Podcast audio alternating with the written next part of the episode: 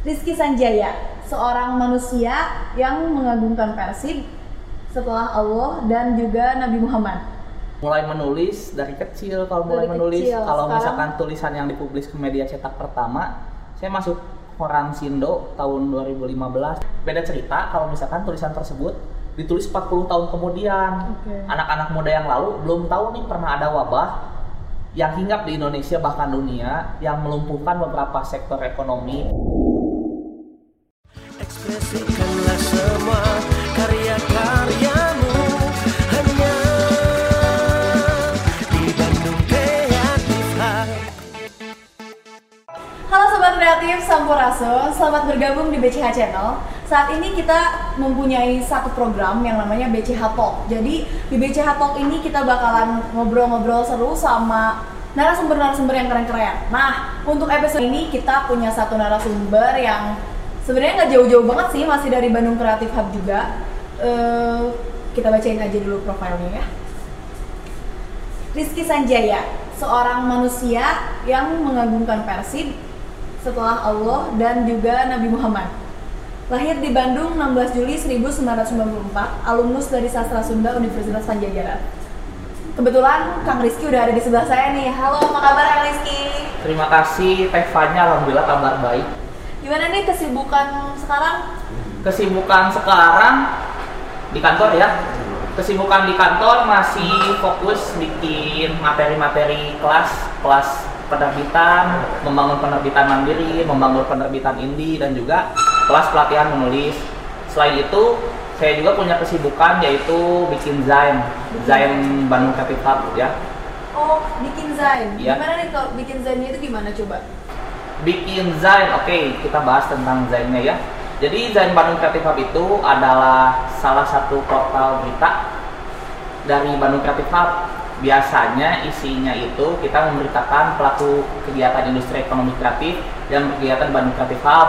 Kita wawancara, kita jadikan sebuah tulisan, kita ambil kesimpulan manfaatnya. Selain itu, tim redaksi juga menulis fitur-fitur seperti misalkan saran, seperti misalkan resep makanan, seperti Oh. kemudian apa aja yang bisa kita lakukan. Kemudian di isi Zainnya juga kita memuat ilustrasi-ilustrasi, penjelasan tentang fasilitas di Bandung Creative Hub dan lain sebagainya. Tapi kayaknya Kang Rizky masih banyak deh eh, penonton-penonton kita yang nggak tahu Zain itu apa. Oke. Karena yang kita tahu Mega Zain. Iya iya iya. Tadi kan ngebahas kerja penerbitannya udah ya. Saya bikin materi kelas, materi-materi kelas. Untuk Zain sendiri, Zain emang awalnya terinspirasi dari magazine ya. Tapi kan kalau Majalah. magazine itu majalah itu kan profit. Ya. Kemudian temanya itu harus konsisten, lahir bulanan, lahir mingguan dan lain sebagainya. Nah, Zain itu lahir dari kelompok kolektif para fans dari grup musik, Oke. yang bikin tulisan majalahnya untuk memberitakan si grup musik impiannya nih nanti penyebarannya juga kolektif via di kopi kemudian disebar ke temannya kopi lagi Berarti nggak ke temannya lagi. ya? nggak ada hak ciptanya. Oh. hard copy hard copy kita bisa bikin satu kalau misalkan Zain untuk disebar. Kemudian Zain juga sebetulnya udah lama ya sekitar tahun 40-an lahirnya untuk Bandung Creative Hub sendiri de- direncanakan itu konsisten tiap bulan lahir. Temanya ya tema-tema yang mencerahkan lah membahagiakan bagi publik. Dan yang penting para pembacanya terinspirasi untuk ikut berkecimpung di industri ekonomi kreatif agar ya ketahanan pangan dan dompetnya kuat. Gitu. Kan, Tapi biasanya Zainnya ini di share-nya di mana aja sih? Oke, Zain dari Creative for BDG sendiri sejauh ini kita share publish di portal media media media fire namanya. Mediafire. Eh, Kalau untuk penyebarannya kita posting di Instagram juga, kita posting di WhatsApp juga dan lain sebagainya. Untuk si downloadnya sendiri tiap bulan sekitar 500 mah selalu ada yang download 500 minimal. 500 yang terlacak di website tapi kan kalau formatnya udah bentuk .pdf kan bisa di share via WhatsApp Oh iya, share via harus apa. di-download Nah, jadi kan? ya kemungkinan ya mencapai lebih dari 50 orang yang baca rutin tiap bulan Terus kalau menurut Kang Rizky nih, Iya. berdasarkan pengamatan pribadi, Hmm. eh, penerbitan sekarang itu di Indonesia seperti apa sih? Oke, penerbitan di Indonesia sendiri, menurut pengamatan saya ya, banyak pihak menyatakan bahwa penerbitan akan turun. Ini pun sesuai dengan indeks yang dirangkum dari BK menyatakan bahwa industri penerbitan itu termasuk yang kecil jika dibanding televisi film, jika dibanding kuliner dan lain sebagainya. Tapi saya selalu memiliki sisi optimis karena pada saat ini malah kegelisahan itu lahir dari penerbit-penerbit mayor yang sudah besar. Contoh ada PT ABC misalkan gede banget, tapi takut gitu karena industri rumahan sekarang anak-anak mudanya Udah bisa naik, bikin ya. buku sendiri masing-masing. Yang penting penulisnya ada, editornya ada, tukang layoutnya ada, kemudian ada tim yang mau mengajukan nomor internasional serial serial book numbernya. Itu sekarang bisa diakses gratis via portal media perpustakaan nasional. Kalau dulu kan konservatif, kita harus ngirim naskah ke sana dan lain sebagainya. Jadi Kalau sekarang udah bisa online semua udah berarti online ya? semua.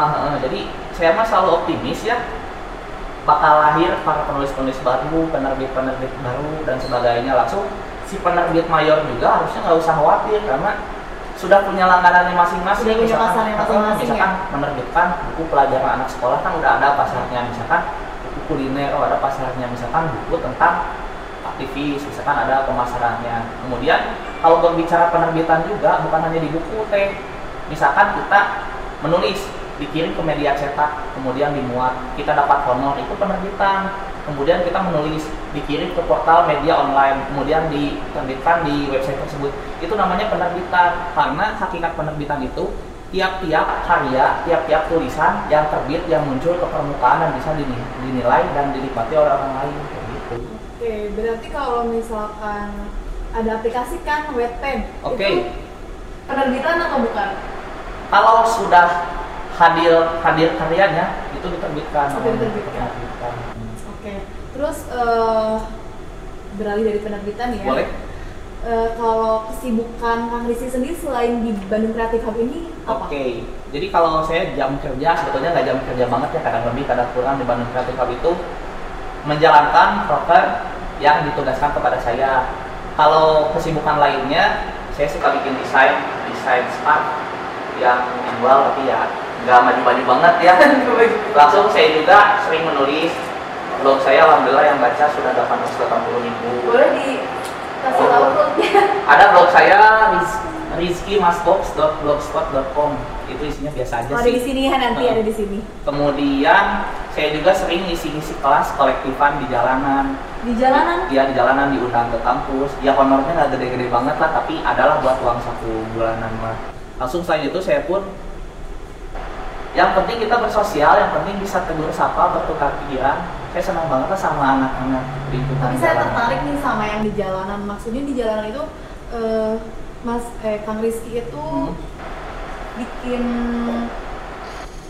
kelas itu Ya. maksudnya kelas penulisan Ya. atau eh, copywriting yang gimana atau gimana? Sebetulnya lebih ke discussnya, discussnya Oh. kita ambil jalanan biar friendly, biar semua orang itu nggak Tapi malu. bukan sama anak jalanan. bukan siapa pun Oke. di situ ya bahas isu-isu baru bahas kira-kira nulis kayak gimana langsung saya pun punya beberapa anak didik yang emang nulisnya udah mulai agak jago tapi belum terkenal terkenal banget lah yang penting ilmu kita terus mengalir lah Terus eh, Kang Rizky ini berarti eh, lulusan tahun berapa?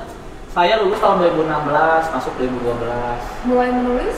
mulai menulis dari kecil kalau mulai menulis kecil, kalau sekarang? misalkan tulisan yang dipublis ke media cetak pertama saya masuk orang Sindo tahun 2015 dari situ selalu rutin nulis karena ya selain saya ingat ucapan salah satu sastrawan dan yang juga dosen saya Teddy Muhtadin dia itu bilang nulis itu adalah tapak tuna maca atau bisa dikatakan nulis itu hasil dari bacaan kita. Jadi semakin kita sering Oke. baca semakin ah puyeng itunya.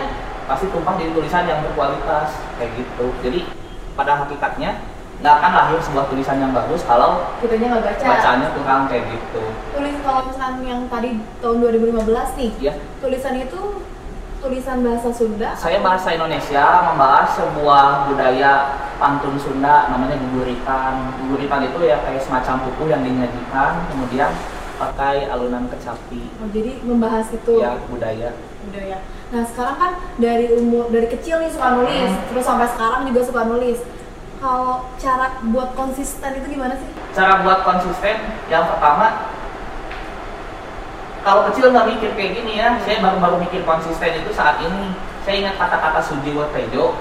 Sujiwo Tejo bilang kalau misalkan kita bertahan sampai usia 35 tahun dengan hobi dan kebiasaan yang sama kamu sampai meninggal sampai hilang dari dunia pun akan dikenal dengan karakter seperti itu.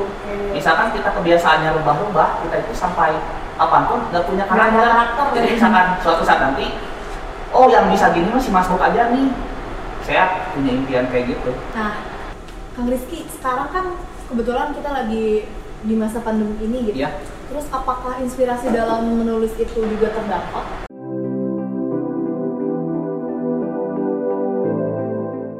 Halo Sobat Kreatif Sampurasun, selamat bergabung di BCH Channel.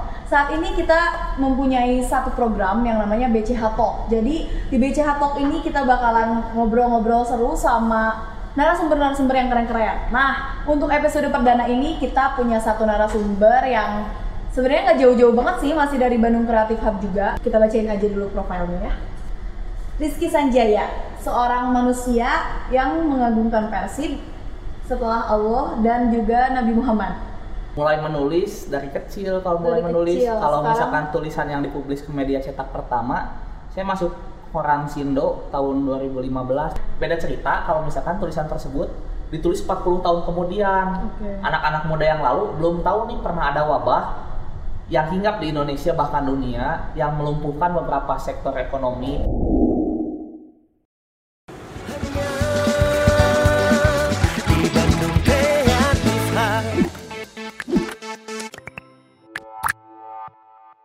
Kalau melihat dari hakikatnya manusia yang ciptakan beragam dengan beragam karakter, kategori dan lain sebagainya, pasti ada yang merasa terdampak dan ada yang tidak.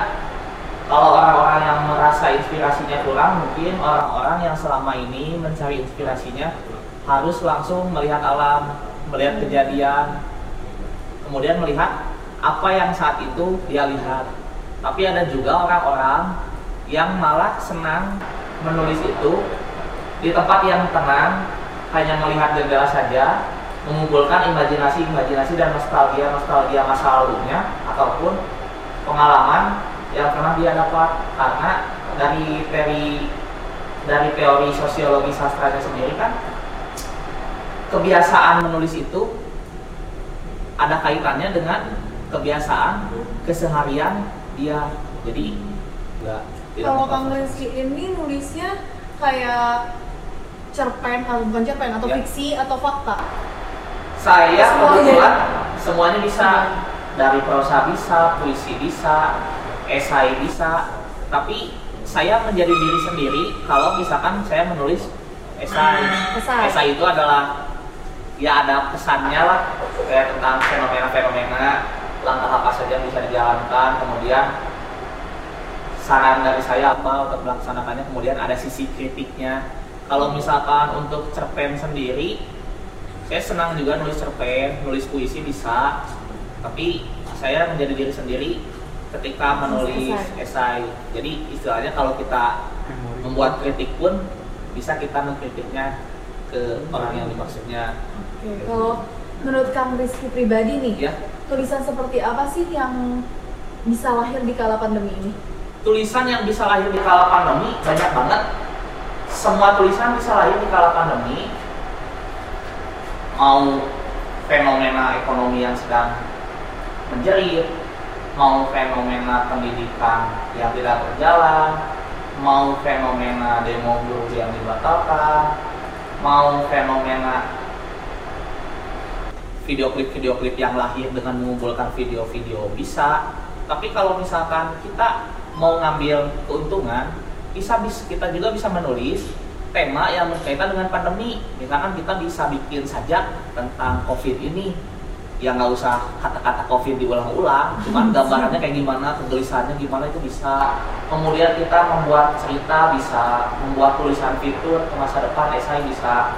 Tapi khususnya untuk novel kayaknya kalau novel jangan dulu. Soalnya ketika misalkan kita nulis novel saat ini tentang corona mungkin tidak akan laku di pasaran karena semua orang mengalaminya beda cerita kalau misalkan tulisan tersebut ditulis 40 tahun kemudian anak-anak muda yang lalu belum tahu nih pernah ada wabah yang hinggap di Indonesia bahkan dunia yang melumpuhkan beberapa sektor ekonomi, pendidikan dan lain sebagainya itu mungkin bisa menjadi ya fenomenal lah pada saat nanti. Untuk berarti untuk eh, beberapa tahun ke depan Hmm, ya, bukan iya. untuk sekarang. gitu. Ya, saya ingin membahas salah satu tulisan dari seorang filsafat kelahiran Prancis dengan Aljazair yaitu Albert Camus. Albert Camus pernah menulis salah satu novelnya yang fenomenal judulnya La Peste kalau di bahasa Inggris kan jadi The Plague kalau di Indonesia kan jadi Sampar. Sampar itu adalah sebuah wabah yang menjalar itu novelnya sekitar tahun 47 nah novelnya itu dirasa selalu relevan ketika ada pandemi yang datang ketika ada wabah yang datang meski tujuan awalnya si Albert Camus itu bukan menceritakan sebuah wabah tapi menceritakan sebuah pemerintahan Jermannya. Dulu ada Nazi yang menggerogoti di Prancis dia nggak suka. Jadi mengibaratkan sebuah pandangan politik itu sebagai virus wabah yang kita itu tidak mau menerima tapi tiba-tiba ada sebuah wabah yang malah kita itu menjadikan praduga oh orang itu kayaknya udah terserang wabah Hmm. saya belum sebuah wabah yang menimbulkan ketidakpercayaan pada medis ketika medis takut dianggap salah mendiagnosa dan sebuah wabah yang menceritakan bahwa kapan wabah ini akan berakhir jadi tahun 47 juga Albert Camus sudah memberi gambaran bakal kayak gimana sih sebuah wabah yang tiba-tiba datang itu. Nah, kalau di luar pandemi nih, ya Kang Rizky sendiri biasanya dapat referensi atau inspirasi dari mana sih? pengalaman hidup masa kecil yang saya alami saat ini, perlakuan dari lingkungan, kemudian segala hal bisa jadi inspirasi. Tapi kalau saya mah tipikal yang suka nulis itu hal-hal perihnya kehidupan, bukan indahnya kehidupan. Saya paling benci dengan romantisme keindahan dunia karena selalu ada sisi pahitnya dari dunia. Saya senang itu. Kemudian itu lebih mencerminkan jiwa saya. Lalu untuk sebuah tulisan itu ada dua faktor T. Yang pertama, tulisan itu lahir ketika kita terbawa kebiasaan orang lain akhirnya jadi tulisan. Bahkan ada juga tulisan yang kita misalkan punya kebiasaan ini, kemudian diikuti oleh lingkungannya, Hmm. itu pun bisa bisa jadi sebuah tulisan. Bisa, Jadi ya. ada dua faktor lah. Eh, penulis favorit nih, Oh, pasti penulis kan kayaknya ada yang di role modelnya gitu. Iya. Kalau saya kebetulan karena konsentrasinya di bagian sastra Sunda dan budaya, saya senang pada penulis nama tokohnya Ahmad Bakri. Beliau sudah meninggal, dia orang Ciamis. Saya senang tulisannya itu karena dia salah satu penulis di sastra Sunda yang sangat produktif. Tulisannya banyak. Kemudian tulisannya juga nggak nggak lebay ya, nggak terlalu romantisme ya. Saya kurang suka dengan romantisme. Faktanya diceritain, istilahnya gambaran pelosok desanya kayak gimana, konflik kotanya kayak gimana. Itu kalau dari segi penulisan karya. Kalau dari sosok kritikus, saya senang dengan Ayu Rosidi. Ayu Rosidi juga adalah kritikus di sastra Indonesia. Dia itu dalam kritik itu udah ya bisa dikatakan takut salah ngomong dia udah nggak peduli dengan tanggapan orang lain pokoknya kalau kata dia jelek dia akan menjelek-jelekan orang itu sampai orang itu sadar dan dia itu malah nerima kalau misalkan orang lain ya udah kritik balik saya kita saling edukasi dengan cara kritik. Berarti dari setiap dari setiap kayak Sunda, terus eh, Indonesia. Islam ada ya berarti setiap apa role modelnya gitu Iya, beda-beda. Terus kalau misalkan dari Kang Rizky sendiri itu ada target nggak untuk ke, ke depannya dalam penulisan? target target harus ada kayaknya harus, mulai sekarang harus ada. Saya mah yang penting ini selalu konsisten nulis. Jadi nggak boleh sampai nggak nulis karena semakin lama nggak nulis itu kan nanti skillnya hilang. Target saya mah ingin melahirkan orang yang lebih keren dari saya. Karena saya mah nggak peduli saya sekeren apa pun saya ingin orang lain yang lebih keren dari saya. Target saya mah bisa memberikan banyak manfaat bisa melahirkan generasi-generasi penulis yang lebih keren lagi dari saya Kalau program kerja yang paling terdekat apa nih? di Bandung Creative Hub beres Selain. Bandung Creative Hub Oh. dan cita-cita lah gitu kayak misalkan mau bikin novel atau Oh. buku.